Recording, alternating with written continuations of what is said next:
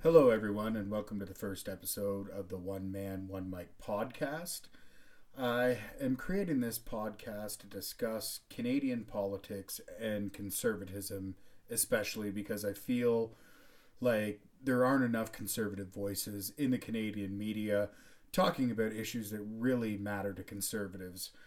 I want to use my platform for an opportunity to train some of the younger up and coming people that may not realize that they're conservative, but to really help them understand what conservatism is because they may be more conservative than they think. So, this week we lost a legend, Rush Limbaugh. And I know he is an American broadcaster, but he meant a lot to me personally. And he was kind of the godfather, Canadian or American, of conservative talk radio. And he really opened the door for more people like me and platforms like this. And it was a sad, sad day when I heard that he had passed. I remember being, I don't know, a teenager, probably about 13 years old, going with my brother to the States. He was driving long haul truck at the time and you get tired of the same six songs on the radio that they played over and over and over.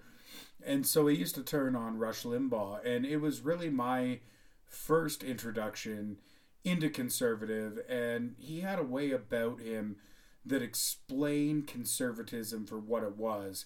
And you know, he did a good job when he gets smeared by all these leftists lately, the side for tolerance and acceptance calling him a racist, a bigot, a homophobe, every name in the book.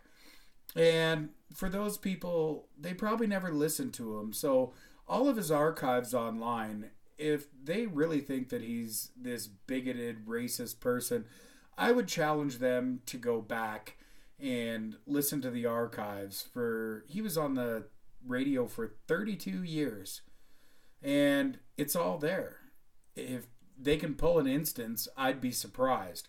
And I remember reading Righteous Indignation by Andrew Breitbart, who was another one of my big influencers.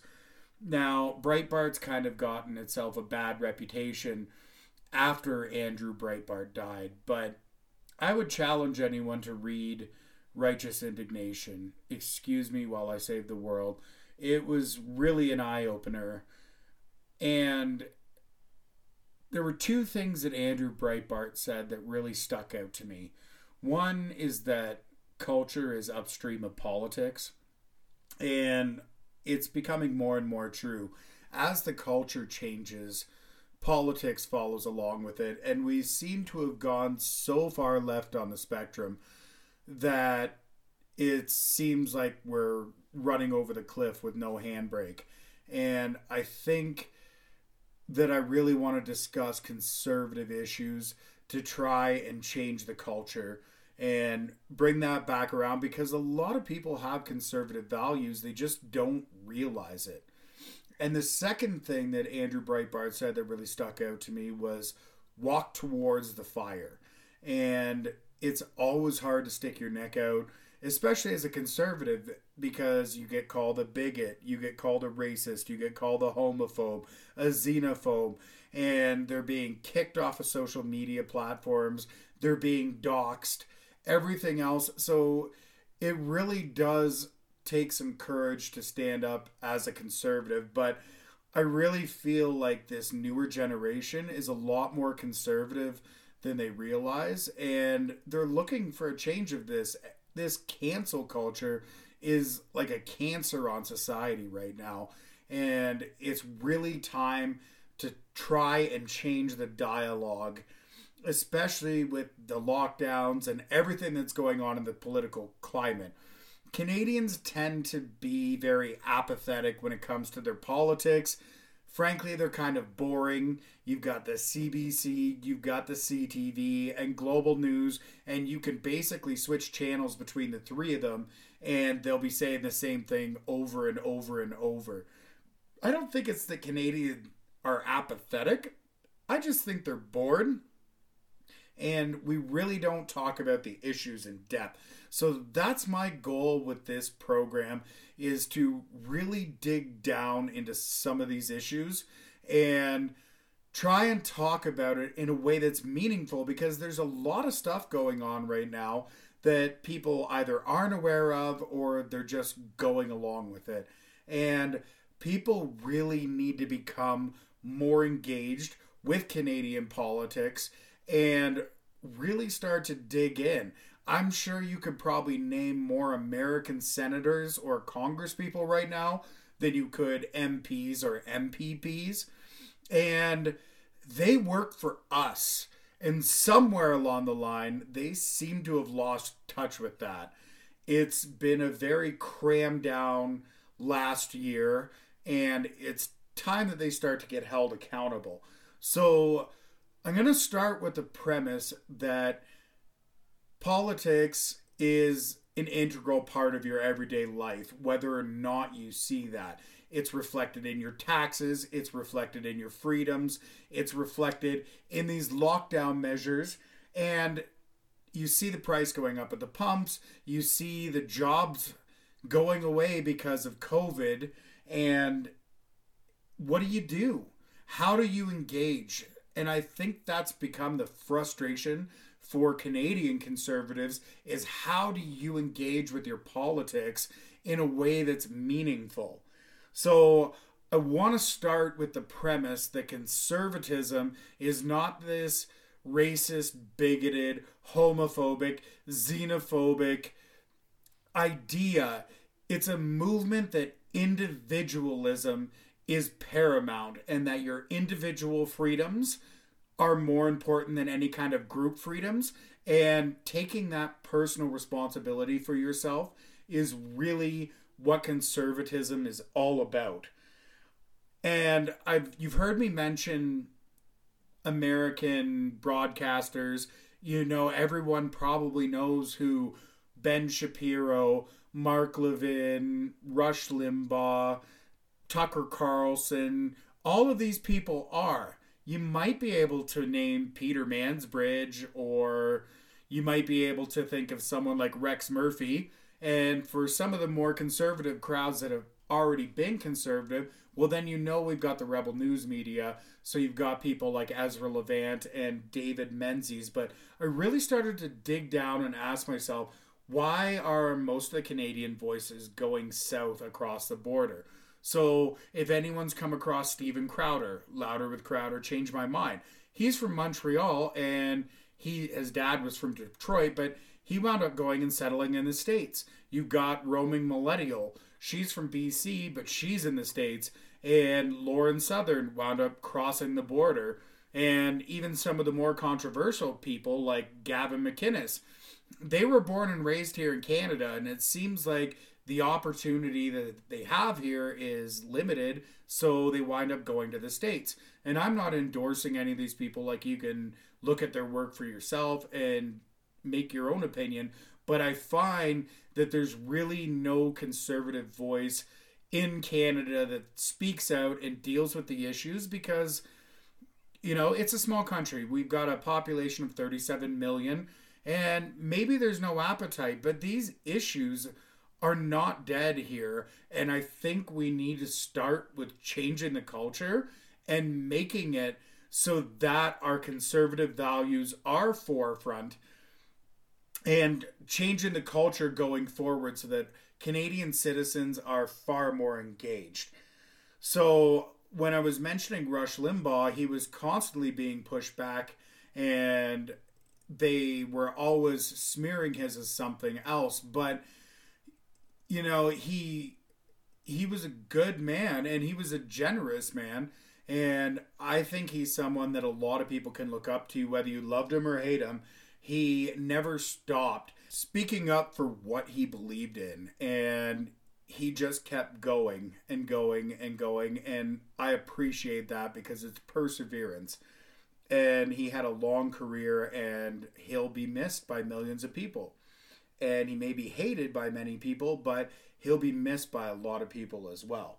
And I think the biggest thing with Rush Limbaugh is that he was a very big proponent in free speech, And they've been eroding that in Canada here for quite some time. And I think it's time for Canadians to stand up and really think about how important their rights are and if they're willing to fight for them or not and fight this feeling of apathy when it comes to politics. Now, Jordan Peterson is probably one of the more famous Canadians speaking about politics, even though he's not necessarily inherently political.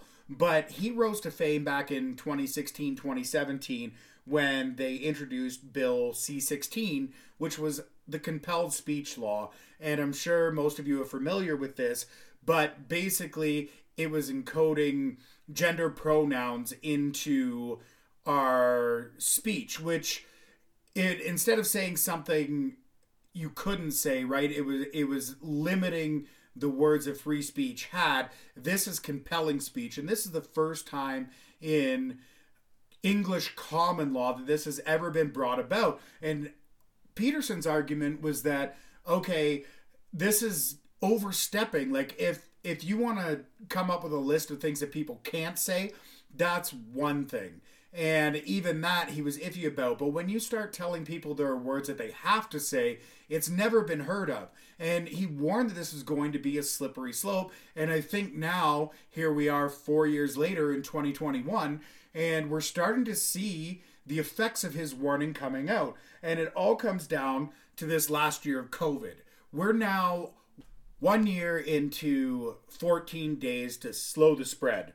And everyone was on board at first. Okay, we need to stay at home for two weeks because we're trying to flatten the curve. And then it was like, okay, if you're going out, you need to wear a mask to try and stop the spread. And then the science was in and out on that. Wear a mask, don't wear a mask. Do we wear two masks? It lives on surfaces, it doesn't live on surfaces. It's airborne, it's droplet there are so many different things that came out. And then the media stepped in to try and cover for the government in this botched lockdown from day one. And you really start to see what kind of right hand of the government the media is. It's the propaganda wing. And I'm sorry, I thought this was Canada, but it's starting to feel more and more like communist China every day. And I'm getting tired of turning on the media and hearing them tell us this and tell us that, or you flip on Facebook and every time you go on there, anything to mention with COVID, if it comes from CBC or CTV or an accredited source, then it's fine. You hear any kind of dissenting opinion, boom, oh, this has been covered because it's misinformation or misleading, or it contains false information. False information according to who? Your BS fact checkers? Nobody believes you and nobody believes the media anymore. And that becomes the real problem is that nobody can trust the information that's coming out because it's so conflicting and they don't trust you to go ahead and look at the information and decide for yourself because you're not that smart. We're the government. We're going to hand this to you. I was on Twitter the other day and I was scrolling through and they were talking about talking about COVID, of course, and I was scrolling through the comments, and some lady was like, Oh, thank you, like the government, you are the future of our children. No, no, that's not the case. We are the future for the children. If you have children, that is your responsibility to raise those kids. And we've become a government nanny state, sending our kids into schools to learn whatever the state is teaching them. No, your values are the paramount and you know what's best for your kids. And anyone who's from Ontario will probably remember, but they brought out this new sex ed curriculum, which brought in like the genderbread man and the gender unicorn. And a lot of parents were standing up about this, saying, like, okay, like, we're not disenfranchising these people exist, but do we need to start teaching this in kindergarten? And then this was under the Wynne government. They said that, oh, yeah, no, we're going to put this in the schools. And then they wound up repealing it because all their curriculum was written by pedophiles. And these people are putting blind trust in the government.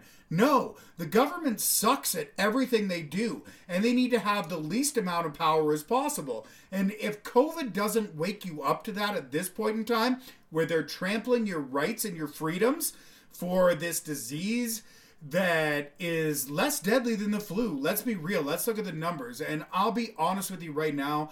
I am not a broadcaster. I am a healthcare professional. And I haven't spoken out to the media because I know they're going to cut my head off in the sense of I'll lose my job.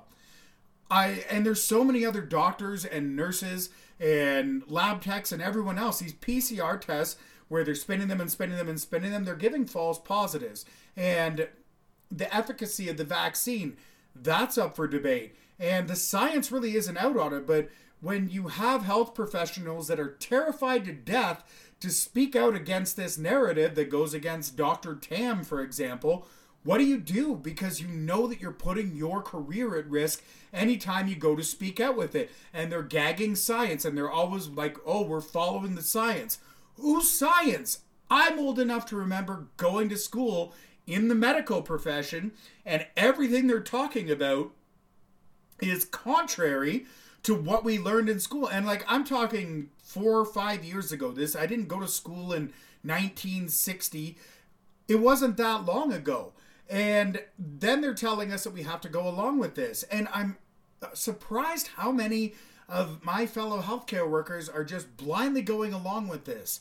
You went to school, you know what it's like, and to just follow along with this is crazy.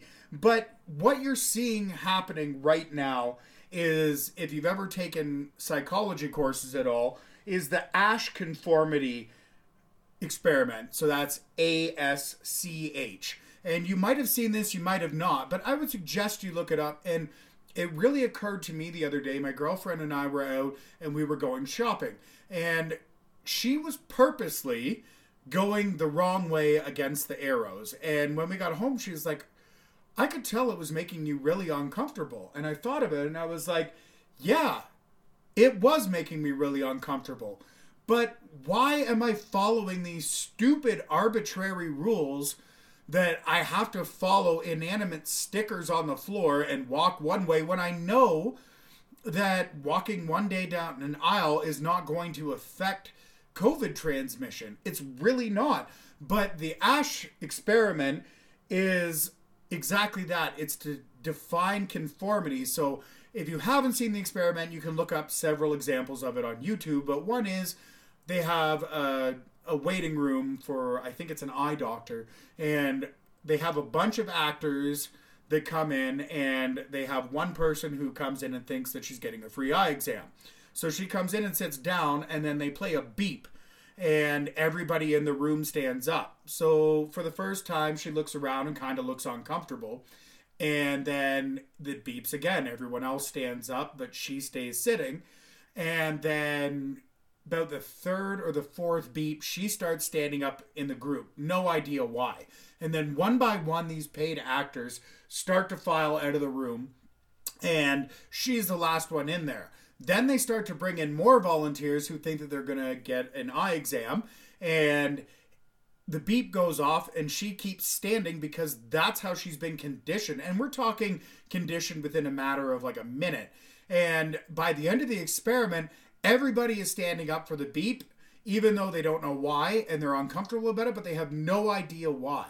And I think that's a lot of what you see playing out in society today is we're wearing the mask we're following the aisles because we've been conditioned to do that. And every time you hear another oh two weeks lockdown two weeks lockdown two more weeks this is the new normal. Oh maybe by the end of the summer maybe by the end of next year.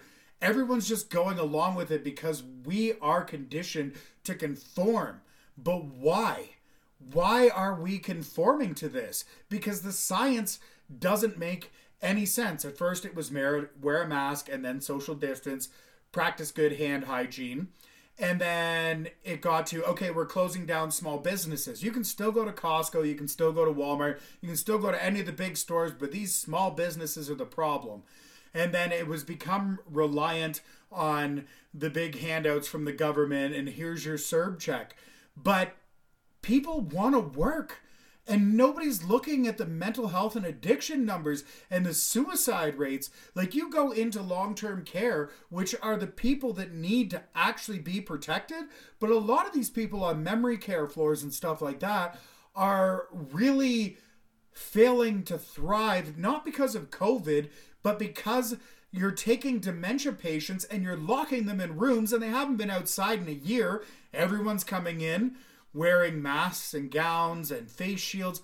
Why? They don't understand this. They're, they're thinking to themselves, why? And so they just stop eating. They haven't been outside. They haven't had that opportunity. And depression is killing more people in general in the general population, but it is in the nursing homes as well. But they're not releasing those statistics. And nobody's standing up and asking why. And I think it's time for people to wake up and really start asking why. And I'll be honest, like I wrote a letter to my MP a while ago. I haven't heard back yet asking about how this is constitutionally legal. And I'm looking forward to hearing the answer because I can't figure it out. So I'm sure most of you are probably familiar with the Constitution and more specifically the Charter of Rights and Freedoms, right? It, it, it's our founding document. It was made to follow and bolster the Magna Carta, which we went under for years.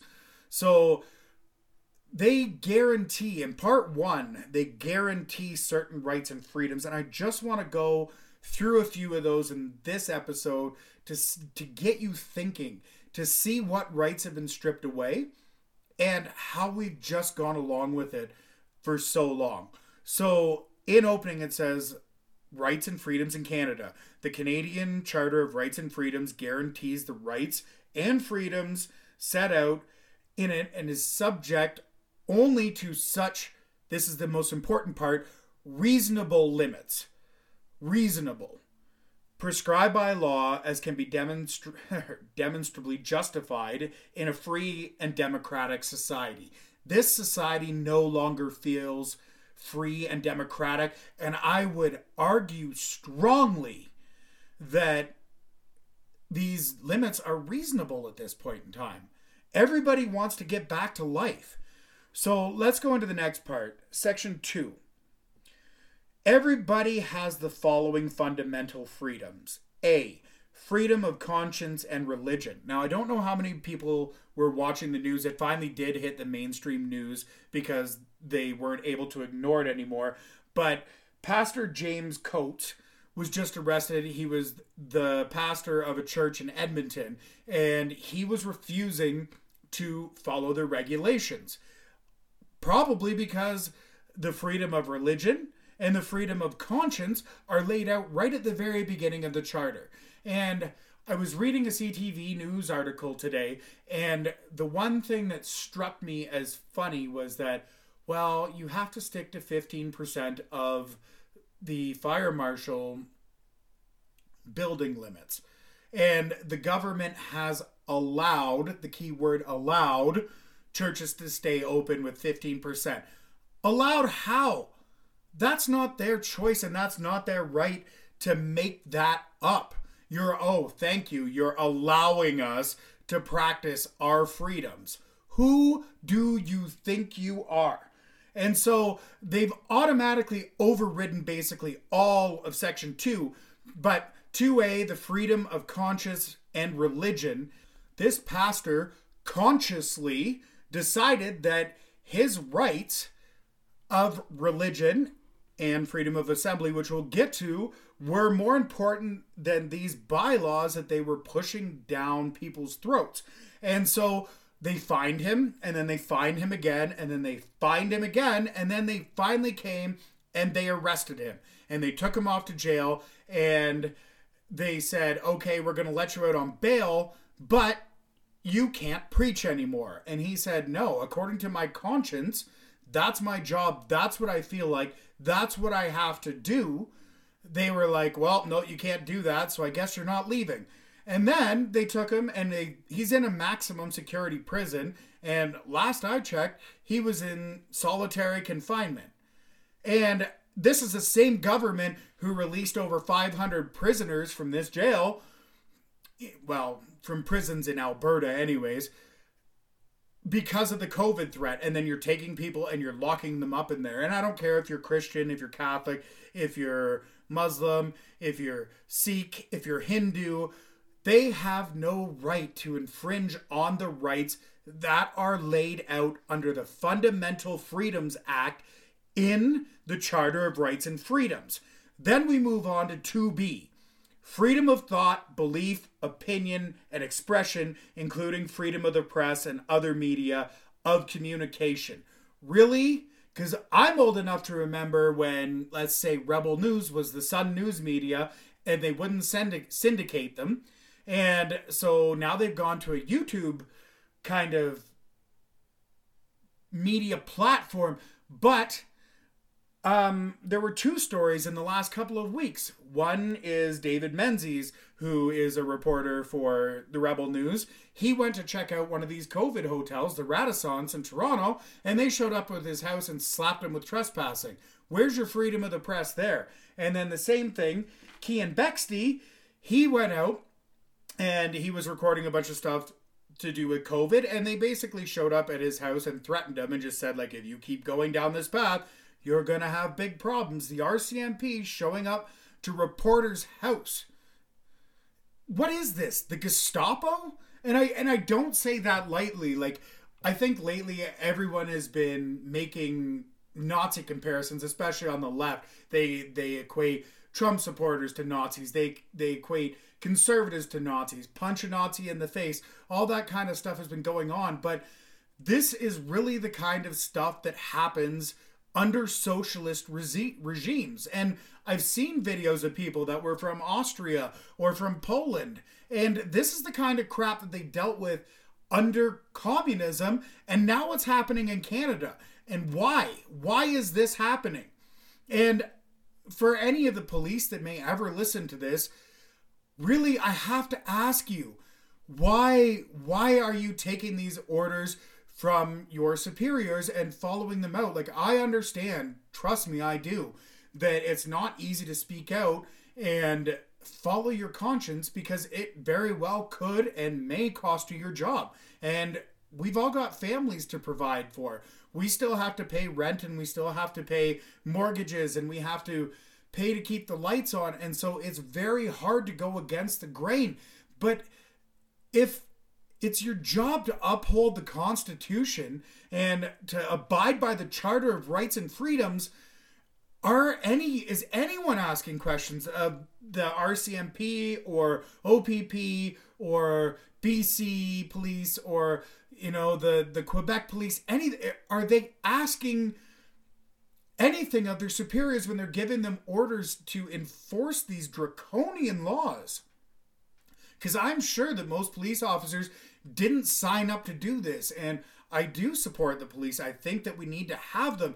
But when you start showing up to people's houses and handing them out tickets for having a meeting together in a private home, or when you know you're dragging people off to jail like a pastor for just preaching what what is going on how how are we enforcing these laws in a free country what is happening. Then we go on to 2C of the of the charter and freedom of peaceful assembly. Well, yeah, if you're Antifa or Black Lives Matter, then you have that option of freedom of assembly. But look at how many of these anti lockdown rallies have been going on, and people are getting arrested all the time. Peaceful or not, okay, you're not wearing masks. Well, that's their decision. That's their decision. And where in the charter does it say you have to wear a mask?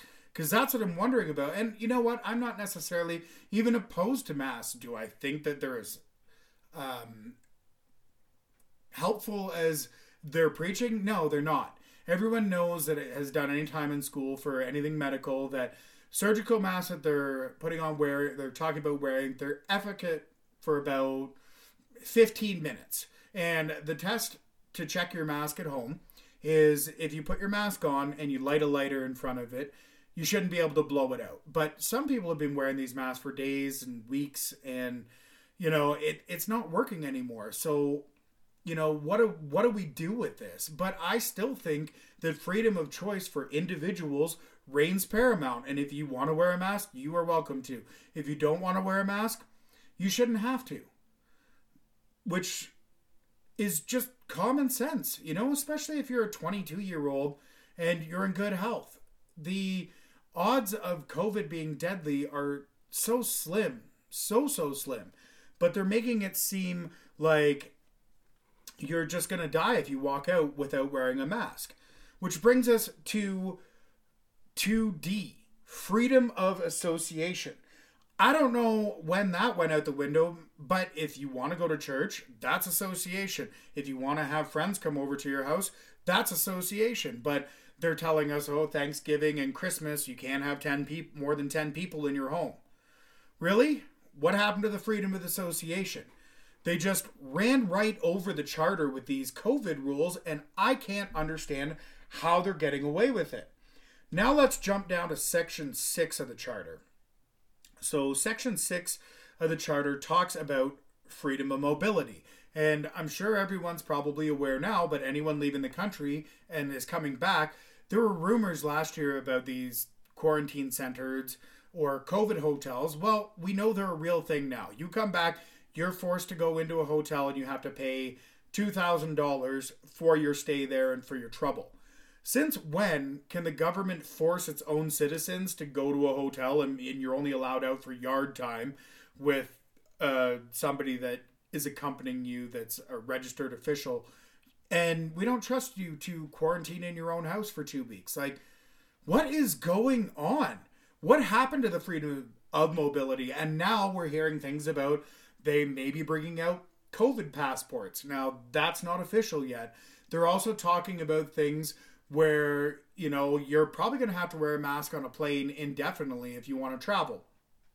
But there was just a case that went through where they were saying that um, well there was a lawyer that took it to court and they were you can't ask about personal health records is what it comes down to. And so any business asking you to prove that you've had the vaccine is well it's none of their business.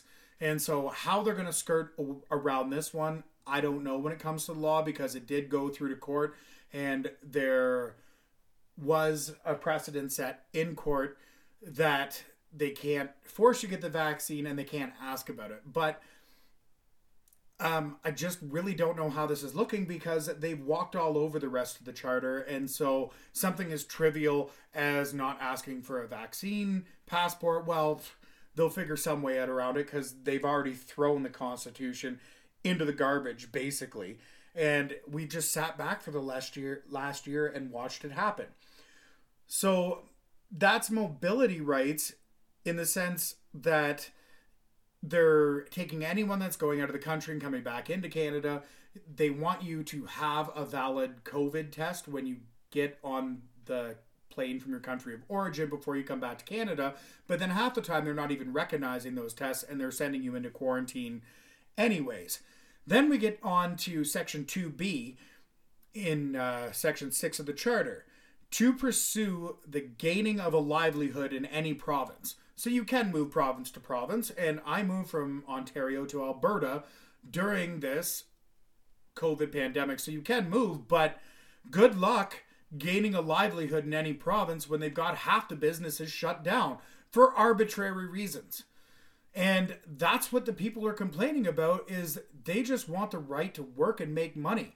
But they keep shutting these businesses down and postponing it and postponing it and postponing it. And I want to see the billions or trillions dollar price tag that is on this after the end of this COVID pandemic. And let me remind you that when Justin Trudeau got voted into office and Harper left, we didn't have a deficit. And now we're billions of dollars into deficit because he's just shoveling billions of dollars of cash around the world. In a matter of, you know, six, seven years, we're in a terrible, terrible place. And this just keeps happening, and people aren't aware. And that's why I'm here to be the voice, and I want to dig into the deficit over the next future episodes. And I want to dig into what's really going on because the Canadian population really needs to be aware of what's going on. Next, we move on to Section 7 of the Charter legal rights. Everybody has the right to life, liberty, and security of person. Okay, does this look like liberty to you? Does this feel like liberty to you? Do you feel like you're free? You can't go into stores that you want to go into. You have to wear a mask. You have to social distance. You have to follow these stupid arrows on the floor. You know, is, is this freedom? Is it is it really freedom when you just can't jump on a plane and go on vacation? When you want to have your family over for Christmas and they're telling you that you can't? Is this freedom? No, it's not. And it's hard to pursue any of this stuff because a lot of the courts are closed right now. Section 8 everyone has the right to be secure against unreasonable search or seizure. Well, the first example I can get you is the um, I mentioned that the police were kind of harassing a, a Polish couple. So you can find this story, I think Rebel News had it posted, but there were Polish immigrants in Calgary, and then they were going to meet with citizens because one couple had their landed immigrant status and the other couple had their citizenship. And so they were going to meet to discuss the path to citizenship. And this is allowed, it's a support group. So even under the law, this is allowed. And the police showed up and knocked on the door. And the Polish couple, the um, landed immigrants, basically went out the back door because they didn't know what to do. And they asked them to take off their jacket in minus 30 weather at midnight.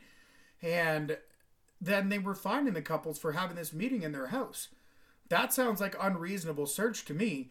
And once we get started into this new gun legislation, Bill C 27, we're going to talk about that in the next episode of these gun legislations. But basically, they're giving the police the right to go in and seize weapons and it's a voluntary buyback but what happens if they're not voluntarily sold back that's what happens next. So where where do we go from there? What's the next step? And this section 8 um the right against unreasonable search or seizure could be very next. Same thing with the pastor in edmonton.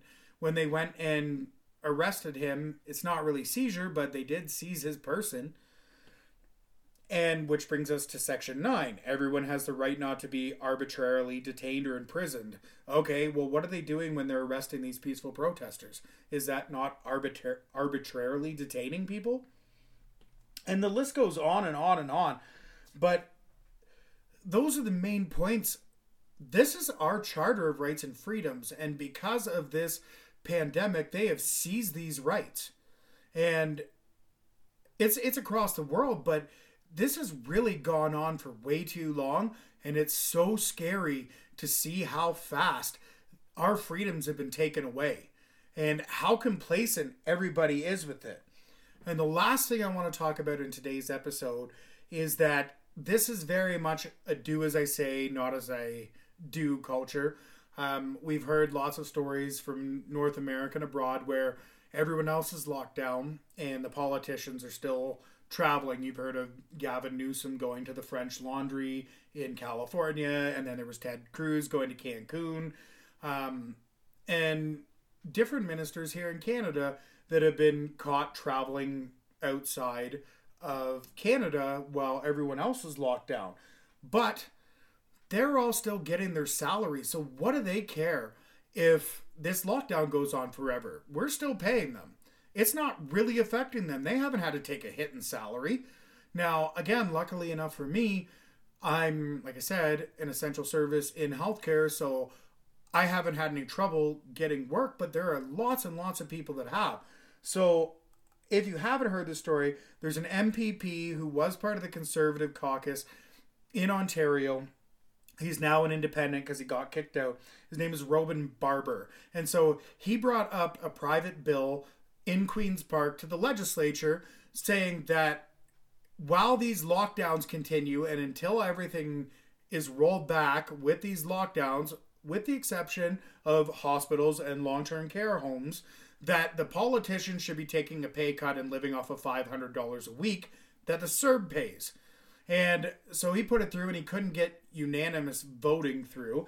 And then they wound up having a counter bill that was put forward and they were basically just saying like, okay, well, if that's what you want, that's what you're going to get. So Paul Calandra, who is the MPP for Markham Stouffville, put through a motion that okay, if uh, Mr. Baber wants to take that, then we're going to cut his salary to 500. So they didn't want to take the hit, but they were happy to vote against him to get the hit. Now, luckily, the counter motion was ruled out of order by the Speaker, Ted Arnott, but that just shows you how much these people are so disconnected and they don't realize that they work for you. You close your business, you stay off for a year.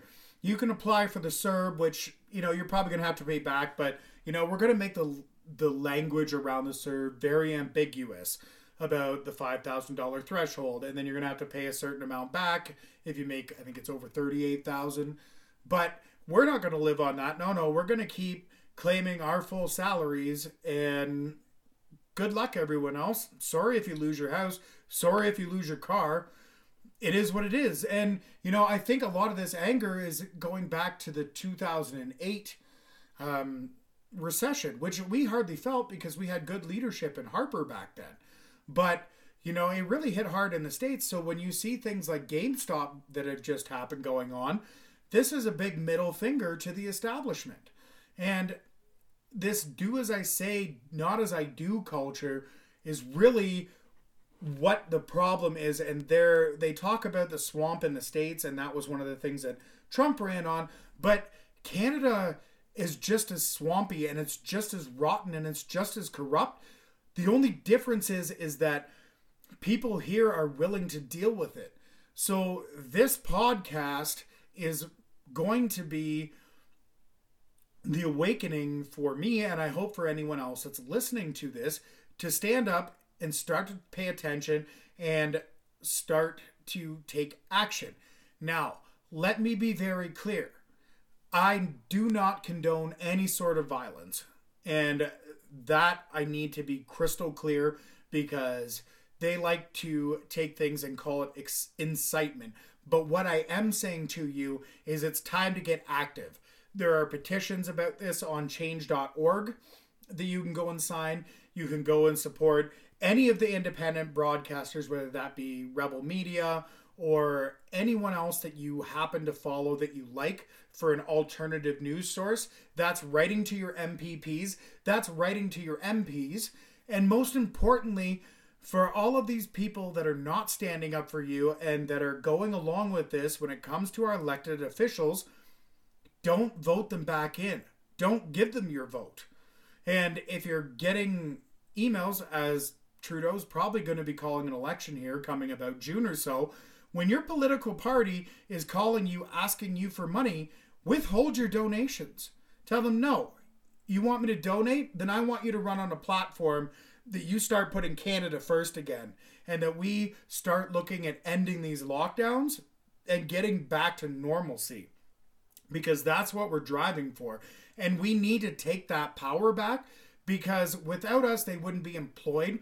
But lately, and for a long time, really, in Canada, we have been the peasants and we go along with what they say. And we don't know what we do. We don't know what they do. It just kind of goes along and they slap on tax after tax. They run deficits. They pass laws. Here's an idea maybe we don't need any more arbitrary laws. Maybe maybe we just want things to run smoothly. And you know, if you're going to give yourself raises, Maybe after this disaster you created, you can take the pay cut.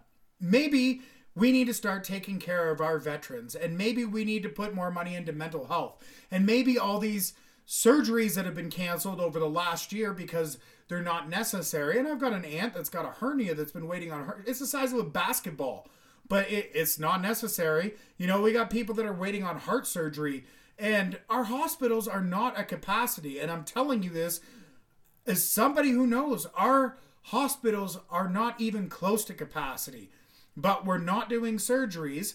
And yes, having free healthcare is great. And this is one thing that you're going to hear the left talk about is that, well, you don't like socialism, but socialism has benefited you.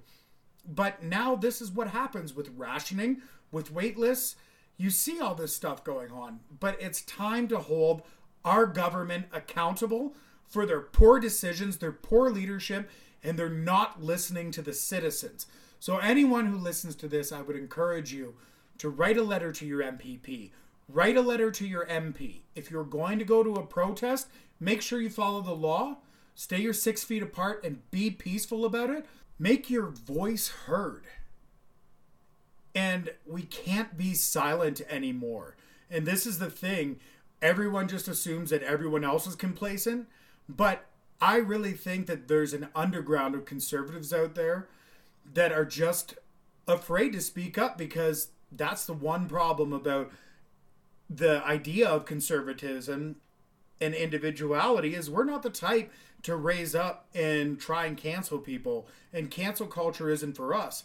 But it's time that we started talking about this and making our voices heard because we are losing our country and this is exactly the problem with Canada today is that these laws pass and it goes along and it goes along. And next thing you know i'm in a country i don't recognize anymore. And it's time for us to stand up as a united force and network and get together and take our country back.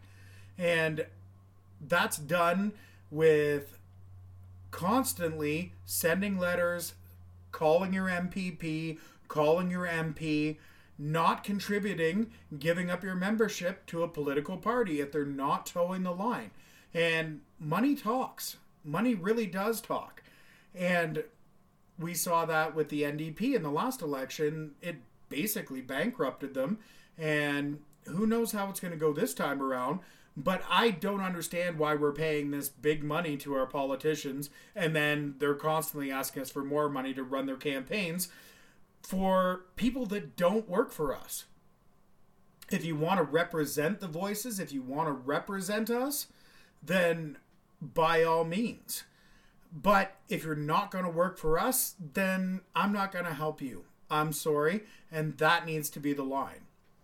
So I would just encourage you if you enjoyed this podcast, if you think it's been useful, if you want to hear more like this, then share it with your friends, share it with your family, however you want to do it. Um, I will post in the show notes the links to my social media. And thank you for listening.